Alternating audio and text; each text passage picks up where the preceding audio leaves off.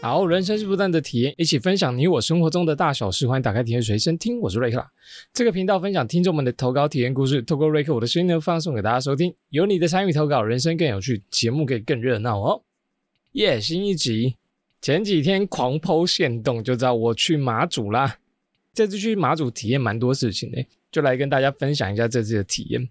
大家都知道去马祖啊有两个选项，不是要搭飞机呢，你就是要搭船。原本呢，我们这次要选择自由行搭飞机过去，殊不知呢，往马祖的机票这个期间卖光光，一票难求。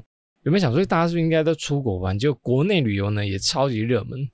所以呢，我们这次就只能搭船过去。那以前去马祖呢，听说都要搭一种叫台马轮，很大艘，有卧铺，那开的比较慢，从基隆出发到台北要开八小时那种。还好后来发现，在去年二零二二年开始，在台北港。也就是巴黎那边多了一种叫做南北之星的快轮，这个船呢很酷，它只要三个小时就可以抵达马祖，我开的蛮快的。然后四到九月间呢，每个礼拜有八到十趟，一趟的船票大概是一千七百块左右。冬天呢就没开，冬天可能东北季风太大的关系，所以它就停驶。所以我们这次呢就选择了这艘船。你看要到马祖观光不是很容易的一件事哦，随时都可以到。尤其在每年四月开始啊，就是天气会比较热，海水温度就会逐渐升高，然后湿气变重。湿气升高呢，雾气也会变重，所以马祖常常遇到飞机停飞。那现在有这个南北之星呢，就变得比较方便。而且这艘船很新，还有卫星 WiFi，坐起来也不会太晕。实际搭乘和体验也不错，但是它这个票有点难抢，因为我们自己抢不到。所以这次呢，我们是报名了旅行社的三天两夜，就是有导游带领啊。你是可以上车睡觉、下车尿尿那种跟团，才好不容易坐船到马祖去。那也来跟大家分享一下此趟马祖比较有印象的行程，大家可以参考一下。我们第一天呢，抵达马祖就去到一个马祖巨神像。这个马祖像厉害哦，是世界上最高的马祖神像。纽约有自由女神像啊，巴西有耶稣像啊，那咱们台湾马祖呢有马祖神像，厉害吧？我也是去了以后才知道。这个马祖神像啊，它的高度有二十九点六公尺，大概十层楼高。它这个高度有一个特别的由来，就是马祖呢总共有四乡五岛，马祖是列屿啊，所以它有蛮多岛屿的。总共的面积呢，也当时测量是二十八点八平方公里，所以这个马祖神像的高度呢就定做在二十八点八公尺。但是后来经过测量，发现马祖的实际面积是二十九点六平方公里。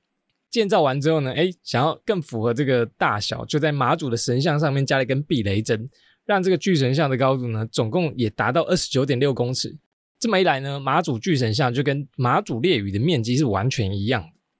还有一个呢，就是这个巨神像啊，巨石像是由三百六十五块花岗岩建造而成的，它有一个象征哦，象征着三百六十五天天天都平安，也希望出海捕鱼的渔民啊，都可以平平安安的归来。是一个非常壮观的神像。除了这个马祖神像还有雕塑外啊，还有一个蛮漂亮的地方，就是它的祈福坑道。它在马祖神像的下面，可以穿越这坑道呢，来祈求平安好运，有点像是那种嫩丢卡的民间习俗。那里面呢，有一些彩绘还有灯饰，做的蛮漂亮的。如果你有去马祖的话，我很推荐你要到这个巨神像，然后还有祈福坑道，还有旁边的妈祖天后宫，了解一下妈祖的故事。再来呢，就是去了北海坑道，简称北海道，没有了。好了，是北海坑道了。这个北海坑道有点像我之前去金门介绍过的一个柴山坑道，也就是抗争时期啊，人工建造的一个战术坑道。当时就是为了停快艇还有运送物资建造而成。那最辛苦的就是当时的阿兵哥了，他们在这个隧道里面真的是挖呀挖呀挖，整个坑道呢全长大概七百公尺。这看到最特别的地方，就是我们去马祖有一个很重要的行程，就是要看蓝眼泪。这个北海坑道呢，就是看蓝眼泪的最佳地点。大家知道蓝眼泪其实是一种夜光虫吗？它的全名叫做窝边毛 窝边毛藻。好，这个有点复杂。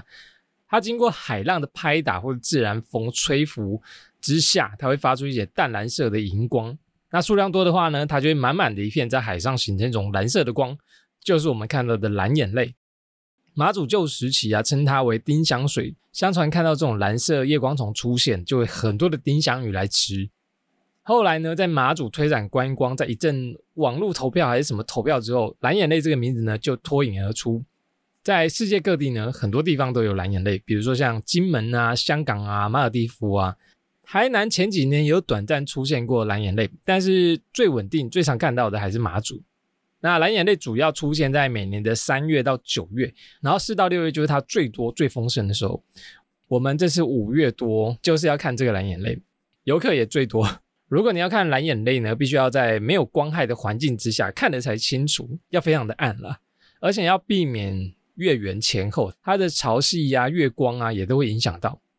那刚刚讲的这个北海坑道呢，就是有算是保证班吧，保证你在这坑道里面就可以看到蓝眼泪。它会给我们一种类似小铲子的道具，你坐在船边，然后捞着水，那蓝眼泪经过波动拨打之后呢，就会蛮明显的。搭配的一种叫做摇撸的船，就有点类似独木舟，会载我们绕洞窟一圈，那它会有船夫在背后划。在侧边呢，你就用小铲子捞水波动，它整个洞窟呢会关得非常的暗，所以呢你就可以很明显的看到蓝眼泪。如果你去马祖海边呢，你就觉得哇，今天蓝眼泪怎么看的这么少？你去这个洞窟就对了，一次费用大概是三百块钱左右。一般呢在海边你大概八九点过后看蓝眼泪会比较明显，但在这个北海坑道，我们大概六七点左右就在里面看得到蓝眼泪了，比较不受上面一些因素影响了。可是，如果你要拍蓝眼泪，就是你要跟蓝眼泪合照啊，拍的很漂亮的话，还是建议去海边呢。这边就是真的是看到蓝眼泪为主，算是以蓝眼泪闻名的一个坑道。再来就是我很喜欢的一个地方，叫做大丘岛，俗称马祖小奈良，就是很多路啦。这个大丘岛呢，在马祖北干的北方，那旁边就是一个叫高登岛，整个面积呢非常小，只有零点六九平方公里。从北干呢搭船大概十分钟就可以到达，而且它每年哦只有五到十一月可以登岛，因为冬天的东北季风太强，好像没有船开吧。那每次船票呢大概是三百五到四百块。这个大丘岛啊，原本上面有几十户人家居住了，后来因为交通不便，后来都搬离那边。那在民国八十五年驻防的国军撤离之后呢，这边就形成了一个无人岛。那为什么现在上面这么多路呢？这些梅花鹿啊，其实是台湾的原生种，就是来自台湾。最早呢是台北市立动物园赠送给马祖农业改良场，原本只有十三只哦。当时这改良场就是以采集鹿茸为目的，后来因为成本过高跟市场不景气，这个农业改良场呢就决定不养了，我要把这些鹿全部杀光光，养不下去了。还好在一九九七年的时候啊，那时候北干指挥部就军人方面的协助和介入。就把这些梅花鹿呢转移到当时已经没有什么兵力的大丘岛上面野放，在野放没有人干扰跟自然的环境下，这些梅花鹿开始很自由自在的生活跟繁衍后代。到现在呢，几十年间，从当初的十三只，现在整个岛上已经有两百多只，真的是很野放哦。他们是自由自在那边没有人管，然后整个岛上呢，你都可以看到梅花鹿的踪迹。包含它的大便，它的大便真的超级多。你踏上整个岛就可以看到，哇，怎么都是梅花鹿便便啊，够自然吧？那你登上大丘岛之后呢，你可以沿着它的生态步道环岛一圈，一圈大概四十分钟就可以走完。那我们走的是西边的沿海步道，然后那边有个凉亭，哇，搭配着海边的风景，非常的漂亮。记得你在上船前呢，码头附近都有人在卖商业，记得买一把，大概五十块钱左右吧。你买了之后呢，才可以在岛上喂鹿。哦我们那时候买了一大袋，用一个黑色大垃圾袋装，准备让岛上的鹿吃饱饱。那你在岛上，只要拿了这个桑叶，梅花鹿很乖，就会靠过来，然后它就知道哇，食物来了，它就会把头蹭过来。你这时候呢，就可以喂它吃桑叶了。但你可以慢慢喂的，因为很我看很多人在那个码头那边就已经把桑叶喂光光，就走到上面以后蛮无聊了。你就可以港口喂一点，走到上面喂一点。当天去的时候呢，哇，阳光普照，天气非常好，加上鹿很可爱，算是很疗愈的一个地方。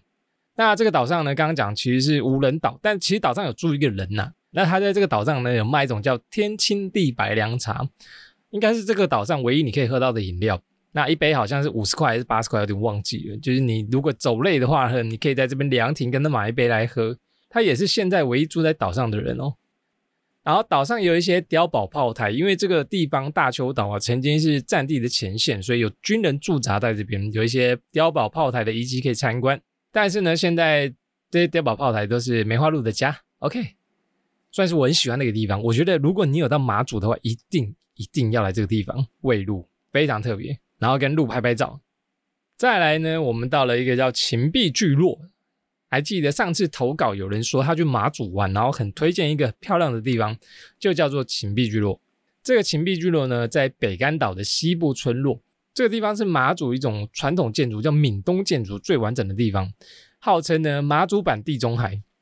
那它的很多古厝啊，都是用花岗石堆砌而成，有很多精美的雕刻啊、彩绘。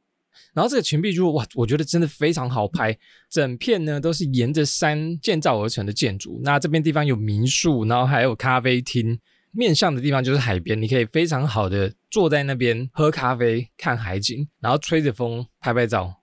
它这边有一个民宿，据我住过这边民宿的朋友说，这边晚上非常的漂亮。如果你来马祖，也可以考虑要不要住在这边的民宿上面，完美景点之一啊。那就在第二天结束完秦壁聚落的行程之后呢，哇，真的是计划赶不上变化。在下午呢，突然收到一个讯息说，哎，我们明天要回马祖的船不开了，就是原本要回程南北之星，因为海象不佳停驶了。我想说奇怪，不是只有飞机才会停驶吗？就没办法，因为好像是有台风还是什么的外围环流影响，所以呢，我们第三天的行程呢就被迫取消，只能搭另外一种船，叫做台马之星回来。但是那艘船的航班时间呢，只有早上九点开，所以我们第三天原本要去八八坑道，就必须放弃，有点可惜了。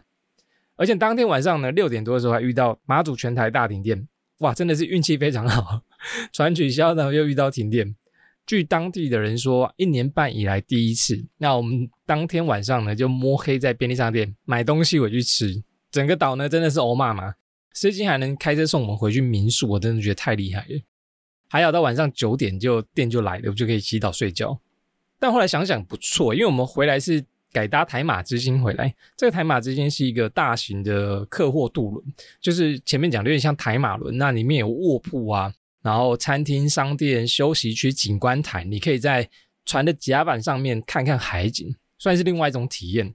但当天就是回来的时候，真的是九级风浪，真的太晃了。建议搭船时候一定要备晕车药。我有个朋友呢，就在船上吐爆，然后晕了八小时。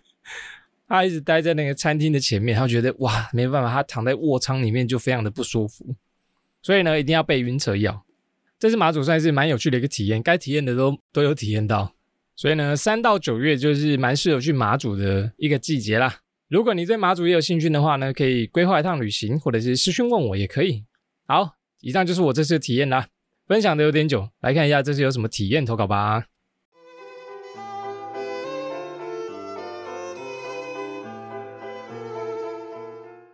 好，首先第一个投稿呢，来自于威廉。威廉说呢，从小到大没有什么印象有长过针眼，就在上个月呢，突然就给他长针眼了。看了一次医生，想说吃药啊、擦药啊、点眼药水应该就会好了吧。结果呢，一个礼拜过去了，眼睛上的脓呢都没有爆出来，只好再去复诊。想说哇，应该又一样是吃药、擦药、点眼药水就好了。殊不知呢，看似慈祥的老太太医生直接说：“你这个已经变硬喽，要把它弄出来才会好哦。”要吗？要吗？要吗？我当下傻眼，就想说，嗯，我能不要吗？回过神的时候呢，就问医生说，哎，什么时候可以动？现在要动手术吗？可怕的老医生回答我说，对啊。就在五分钟后，我已经躺上手术台了。手术过程中最痛的还是那一针麻药，医生也特别跟我讲说，哎，这一针是最痛的哦，要我有心理准备。果然，真的很痛。麻醉药总是有一个特点，就是永远不知道它要插得多深。每次以为呢已经要插进去是打针了，没想到医生还会往更深处的捅进去，而且过程中呢，你虽然不太会痛，但全程呢你都可以感觉到医生在拉你的眼皮，用针啊或钩子啊在挖你的脓包，然后用不同的角度一直挤你的眼皮。我想说应该是怕没有挤干净还会有脓，就等于白开了。一番折腾后啊，大概短短十分钟吧，这个手术就顺利结束了。但我觉得过程很折磨。毕竟还是看得到医生的操刀过程。结束之后出院，我就变成独眼龙了，导致后面呢原本还想运动的行程都给他泡汤。但康复期比想象中的还要快，当天晚上就可以拆绷带，后续一样继续擦药水啊、点眼药水啊，大概三天就给他康复了。还是很感谢医生的专业。最后奉劝大家，现在酒精比较少在消毒了，所以手呢开始会比较脏，尽量少用手摸眼睛，避免眼睛发炎或者是长针眼哦。以上。多么阿里嘎多。哎呦，上一集有提到睁眼，马上收到投稿。哎，记得真的是局部麻醉，就是只有眼睛部分动到，其他人都看得到。好几年前呢、有一阵子我也很常长针眼，那一年好像总共长了三次吧。那有几次好像两次都是太大颗，我就觉得一直消不掉，跟威廉的状况一样。我就看医生，医生也说回去查药，但是我就问医生说能不能帮我直接割掉？我觉得那这样子太久了，我觉得很不舒服，所以我好像割了两次的针眼手术。那每次割完以后呢，大家都以为我去割双眼皮，没有哦，我真的没割过哦。为什么会长针眼呢？可能是太常偷看别人洗澡。哎，小时候不是有常常就说，哎，你长针眼哦，然后一定是偷看别人洗澡会长针眼，怎么会有这种都市传说呢？真是。我们来小科普一下，啥是针眼？针眼呢，就是你眼脸上面眼睛的腺体那边呢产生发炎或者感染，它有一种学名名称叫做麦粒肿，英文太难念就算了。那它这个上面的腺体啊，细菌主要以金黄色葡萄球菌或者是链球菌为主，所以我们在看消毒的时候啊，不是有说百分之九十九消毒可以消金黄色葡萄球菌，大概就是消这种细菌。那为什么会容易长针眼呢？有几种原因。第一种呢，可能是你用不清洁的手啊搓揉眼睛啊，导致表皮的细菌会进入你眼腺体的开口，就是你手很脏啊，一直揉揉揉揉揉。有些人不是很爱揉眼睛吗？然后揉一揉，细菌跑进去感染，就是这样这样。再来呢，就是可能是饮食或压力导致你的皮脂腺分泌过多，塞住了那个眼线的开口，或者是食物过敏啊，导致你眼睛眼部肿胀，导致呢你的眼线体开口封闭。还有一种呢，是你眼睛过度疲劳，也是你眼睛肿了起来，又塞了那开口，或者是使用化妆品，那你使用过后呢，眼睛没有清洁干净，或者是长时间戴隐形眼镜，这几种呢都比较容易长针眼。那长了针眼怎么办呢？一般来说，针眼可以在一周内就自行痊愈，像威廉刚刚讲到，一个礼拜可能就好了。但如果你没有一个礼拜内好的话呢，你就可以采取热敷啊或冷敷啊，它可以帮助你的分泌物排出，或者是减少发炎的现象，或者是你去看医生用消炎的眼药水，还有抗生素的药膏。那化脓的情况呢，就像我跟威廉动个手术一样，你可以去请医生画一个小开口，他会帮你把脓挤出来，有点像挤痘痘的概念呢，挤出来就比较好了。那台湾佛心哦，台湾的手术针眼是健保给付。所以呢，如果你长针眼去动手术是非常便宜的。然后威廉也有问题，威廉说记得瑞克有分享过人生没有开过什么手术，但有看过印象中最深刻的手术或感人的故事吗？印象中最深刻的手术，哇，你很会问问题耶！之前在职业大揭露那个好像没有讲到最深刻的手术吼。那我之前工作在医疗业待过，就是骨科，其中一个产品呢就是做脊椎的骨钉。这个脊椎骨钉呢，就是打上去帮助我们脊椎固定。像老人家如果腰不好，医生可能都会建议他先开腰椎关节大概四五节左右，然后会打上四到六根的钉子，看个人情况，可能再持续往上打，那会固定你的脊椎。骨钉还有一个功能呢，它就是可以脊椎矫正。一般来说，我们常听到的脊椎侧弯就可以用这个手术矫正。严重的话了。如果你发现脊椎侧弯呢，最好的开刀年纪反而是小朋友还没有长大成型的时候。像最常小朋友来开的就是暑假，然后暑假完他们会有一个复原期，一次呢就会打十到二十根的骨钉，把他的骨头给拉正。那我以前常常跟的一个医生，他就是专门在做这种手术，而且他用的钉子产品呢都是健保的，病人负担就比较少，那我们就赚的比较少。所以一场手术下来，其实他赚的不多，那时间又非常非常的长。所以跟他的这个期间，我看了很多脊椎侧弯的手术，就是你看到那人体骨头 X 光片上面真的是有各种离奇角度，你会想说怎么长得，怎么会这么弯呢？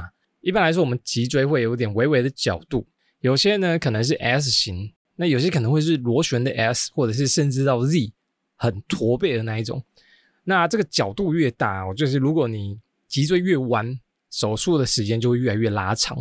我每次听到要做这种脊椎手术矫正，我都要有心理准备，想说哇，今天手术时间应该是六个小时起跳，中间呢都没有时间下来吃饭。然后分享其中几个案例，因为这个医生啊手术开的算蛮有名，而且收费又不贵，就会有一些爱心单位转介绍病患给他，比如说像是慈济啊，介绍菲律宾、印尼那种贫困的家庭，没有经费开刀或是国内医疗不发达的，就来跨国找他开刀。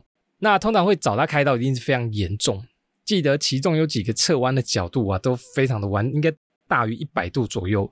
不止你 X 光片看得出来哦，你整个人从他外表就可以发现他的脊椎很不自然，可能是右边比较凸，或者是左边比较凸，类似那种。这种手术至少都是八到十个小时起跳，甚至有一次开到十六个小时，从早上第一台刀八九点，然后开到隔天凌晨两三点。那个医生从头专注到尾，然后他每次都会请我买宝矿力水的给他补充水分，他就开开中途下去喝几口，然后上上个厕所回来继续开，直到这个开完手术，那矫正的病人呢醒来送出手术房，自己才去吃饭休息。而且有时候开完这种刀哦，还会有那种临时急诊刀等他开，非常硬。但那些开完脊椎矫正的病患，想当然都非常感谢他，因为很少人会开这种，而且会想开这种手术。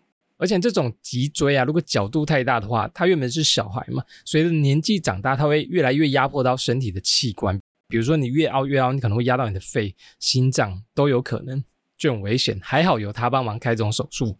总之呢，就是我觉得蛮佩服的一个佛心医生呢。所以我觉得在台湾医疗发达又有健保的情况下，好的医生也不少。而且台湾医院诊所这么多，像国外的话可能就蛮不方便。不知道大家有没有在海外看医生的体验，也可以来分享一下。我们真的是蛮幸福的，每次生病的时候都感谢哇，有医生真好。OK，感谢威廉的投稿，祝福你割完双眼皮呢，哎，不是割完针眼呢，眼睛变得更有魅力，身体也健健康康。期待你下次体验投稿哦，谢谢。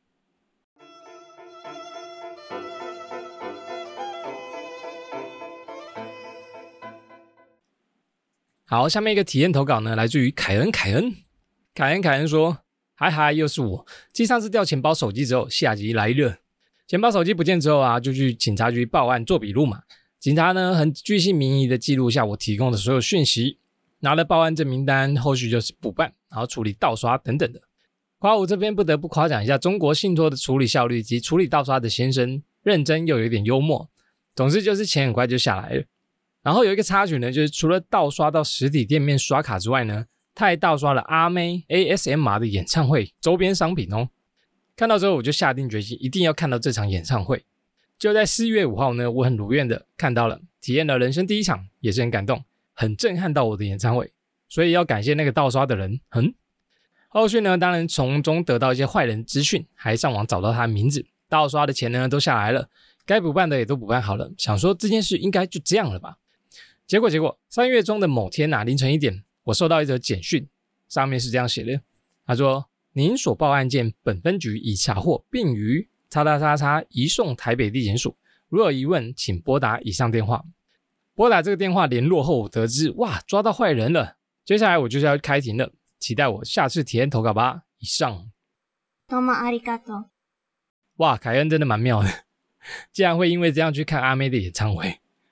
哎，搞不好那个盗刷的会不会在同一场里面呢？就是刷别人信用卡，我也要看到阿妹，魅力无法挡，太强了啊！上次上次威廉也是投稿阿妹演唱会，然后有一个印象很深刻的，忘记讲，阿妹在这场演唱会之前呢，我对阿妹的印象就是她是比较胖的，因为阿妹有说过，其实自己的家庭是有遗传肥胖因素，然后加上她吃激素药啊，所以她就很容易发胖。那这场演唱会我很惊讶的地方就是阿妹这个身材超级瘦。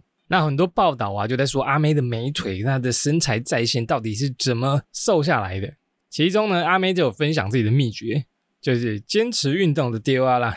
在这个演唱会之前呢，她就有分享自己在跑步机上面练唱的照片，边跑步边练肺活量。除了运动之外呢，她也很认真的在控制饮食。她说自己吃的很少，也吃的很清淡。那每餐之前呢，都会喝一大杯温开水，爱配温开水。避免自己吃很多的食物。除此之外呢，他会慢慢吃，吃饭的速度就是放得很慢。那演唱会之前呢，他都会吃青菜、蛤蜊、烫牛肉，然后尽量不摄取淀粉，主要就以吃蛋白跟纤维质为主。这样下来，他就维持到演唱会的这个身材。我当时看到他身材，我真的好惊讶，因为那个变化真的太大了，也很佩服他的毅力。凯恩的问题是：瑞克有开庭的经验吗？我想一下哦，之前好像有分享过吧。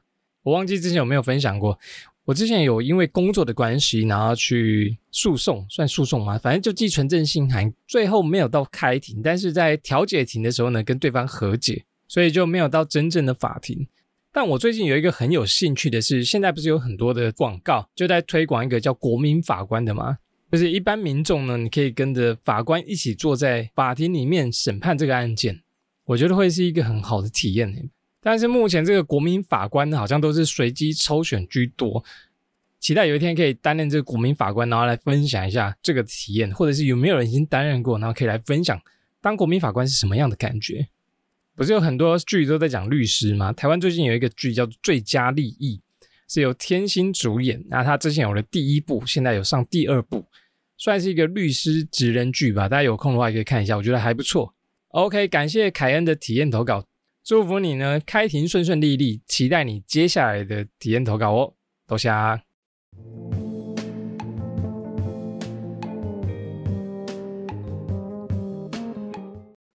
好，下面一个体验投稿呢，来自于 Sasuke，上面一次是纳鲁斗，这是佐助。今天想分享我去高中演讲的故事。事情是这样子的，去年学校老师啊就邀请我回母校演讲，但刚好遇上学校人确诊，于是就取消了。今年又再度邀请我去，我二话不说就马上答应，而且很认真做了三十几张的 PPT。想把我就学精华跟出社会工作遇到的事情啊，都浓缩给学弟妹知道。因为我本身是烧烫伤的患者，有加入阳光基金会，成为他们的脸部平权代言人，所以之前就有演讲的经验。但是对的都是国中啊、国小啊一两班级这样的小型演讲，但这次要面对的是高中生，有一两百个人，而且呢又是暌违十年回到学校，从毕业到现在，以前坐在台下，现在居然能站在台上对学校说话。真的是倍感欣慰，而且有点紧张。老师就鼓励我不要想太多，想到什么就讲什么就好。为了怕同学听到睡着，老师还教我用一套 Slido S L I D O，应该是这样念吧，是可以及时跟台下的听众互动。台上的人只要扫投影片上面的 Q R code 就可以提问或者是投票。像是中间我有问一题，大家现在求学阶段或者是生活上有遇到什么问题吗？大部分呢都是说考试太难，钱不够用。甚至还有人说交不到女朋友，还蛮有趣的。不过交不到女朋友不要问我啦，因为我也交不到啊。喂，中间也有分享我受伤之后如何面对旁人的异样眼光，以及出社会工作遇到的窘境。像是我分享十块钱的故事就获得蛮大的好评。那个故事是这样子的：刚受伤的时候，因为疤痕会软缩，导致大拇指跟食指没有办法碰在一起。当时家人为了让我得到更好的医疗资源，把我送去台北治疗，因而进入了阳光之家。当时每天呢都要去做复健，回来的时候就会在附近自助餐包包一个简单的便当回去吃。结果有一次，老板早给我的十块钱不小心掉在地上了。当我蹲下去想要捡起来的时候，却发现怎么样都捡不起来，因为疤痕软缩的关系，没有办法拿起硬币。当时就对自己大大的扣分，想着我怎么连这么简单的事情都做不到？我这样还算一个人吗？这件事对我的打击很大，但也因为这样呢，迫使我努力的复健，想要尽快的回到正常生活。现在的我已经可以拿笔写字，还能拿筷子吃饭，甚至站在这边台上演讲，都要感谢当时努力不懈的自己。然而这场演讲收获的不止台下学生，还有我，因为到最后老师问有没有人要对学长说话，最让我惊讶的是，居然还真的有四五个人举手，这个在我们年代是完全看不到的。当时都会觉得啊，老师不要点到我就好了啦。而那些同学站起来都是为我鼓励、打气、加油，让我倍感温馨。甚至老师发的学习问卷。都有人给我回馈说讲得很棒，很勇敢，收获满满，都让我忍不住把口昂昂。曾经觉得一无是处，什么都没有了，家没了，家人也没了，甚至身体、脸、手脚还受这么严重的伤，都是一辈子的。当时真的自卑到不行，但现在因为我的分享能带给这么多人正向的思维以及鼓励，真的觉得老天让我活的是有价值的。感谢主。以上。多么阿里嘎多。嗯嗯嗯，好感人，好励志的体验。哇，很佩服沙子给。我觉得这个复健的过程中，你一定付出了很多努力，而且不仅没有被打倒，还站出来跟大家分享，给你一个赞。那里面有提到一个阳光基金会，阳光基金会是什么呢？它是一个台湾的慈善组织。那它服务的对象呢是烧烫伤者啊，还有颜面损伤者，包括先天的疾病、后天的意外，或者是疾病产生的颜面病变，提供一些生理、心理还有社会的复健。帮助那些人呢重建自信，还有生活品质。他们希望透过这个基金会，打造一个更友善、温柔的社会。台北呢有一个阳光市民加油站，就是这个基金会经营的，里面提供一些身心障碍者工作。大家有需求的话呢，去那边加油，算是给他们一个支持。Saski 问说，不知道瑞克有没有演讲的经验，或是听过最有印象的演讲呢？哇，演讲经验很少，我觉得像你这样能在台上侃侃而谈，非常厉害。上台分享算吗？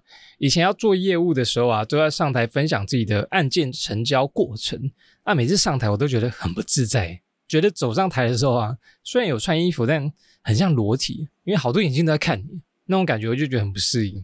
直到现在，我也是能不上台就不上台说话，所以我都藏在比较幕后，很适合做 podcast。但搞不好有一天哦，这个症状就突然好了。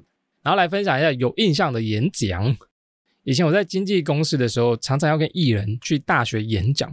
那有去过文化大学啊、高雄科大，还是中华大学啊，好几间。到场的时候呢，都会先跟学生方面的人，好像学生会吧接洽，然后对一下 round down 流程。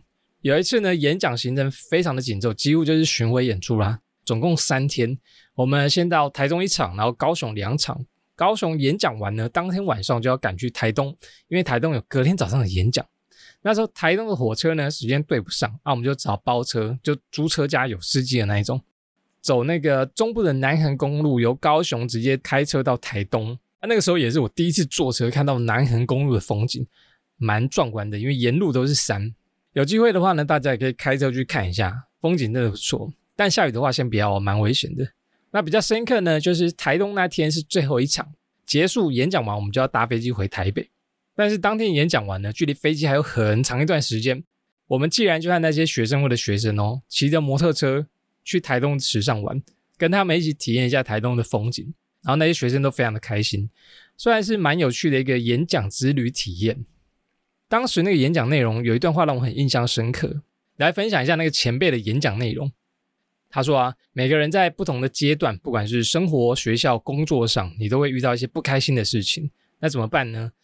假设假设我们人生中啊，总共有两件事情。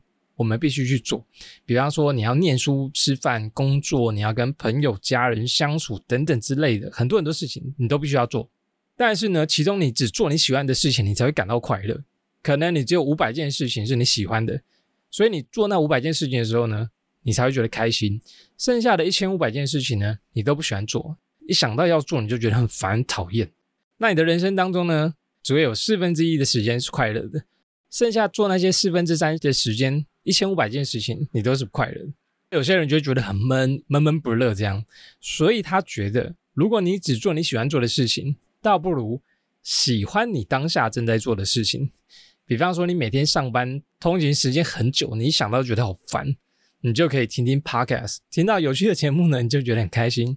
你可以看看路上的帅哥美女啊，你就觉得哇，今天很棒。看看路上的风景，觉得心很漂亮。今天的阳光很好，哇，天气不错，觉得很开心。不是逆来顺受，就是哇，你的生活很苦，你就是想要办法转个心境，而是想办法让你要做的事情变得开心。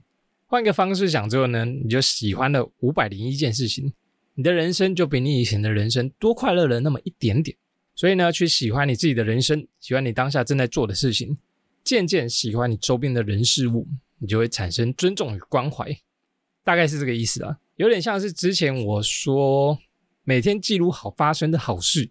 长久下来呢，你就会觉得，哎，生活上其实是蛮有趣的。然后记录下来的事情再拿来投稿，你就会觉得说，哎，自己蛮幸运的，生活其实不错，每天都很期待好事发生。啊，这个演讲啊，大概是我十年前听到的，当时我就印象深刻，觉得蛮有道理。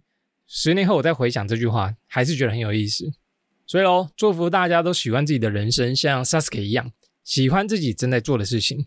感谢 Sasuke 的励志投稿，你真的很努力。祝福你的人生中呢，有很多幸运的好事发生。期待你的下次体验投稿，谢谢。耶，念完了。哦，最近真的好热哦，走在路上真的很容易流汗。然后前几天就去吃冰，觉得很爽。夏天就是要吃冰啊。好啦，每次上架后呢，都会收到蛮多体验投稿来信，这次应该也会吧。期待大家的体验投稿哦。那也感谢这次体验投稿的朋友，感谢你花时间写你的体验故事给我。这次就先这样啦，谢谢大家的收听，那我们下次见，拜拜。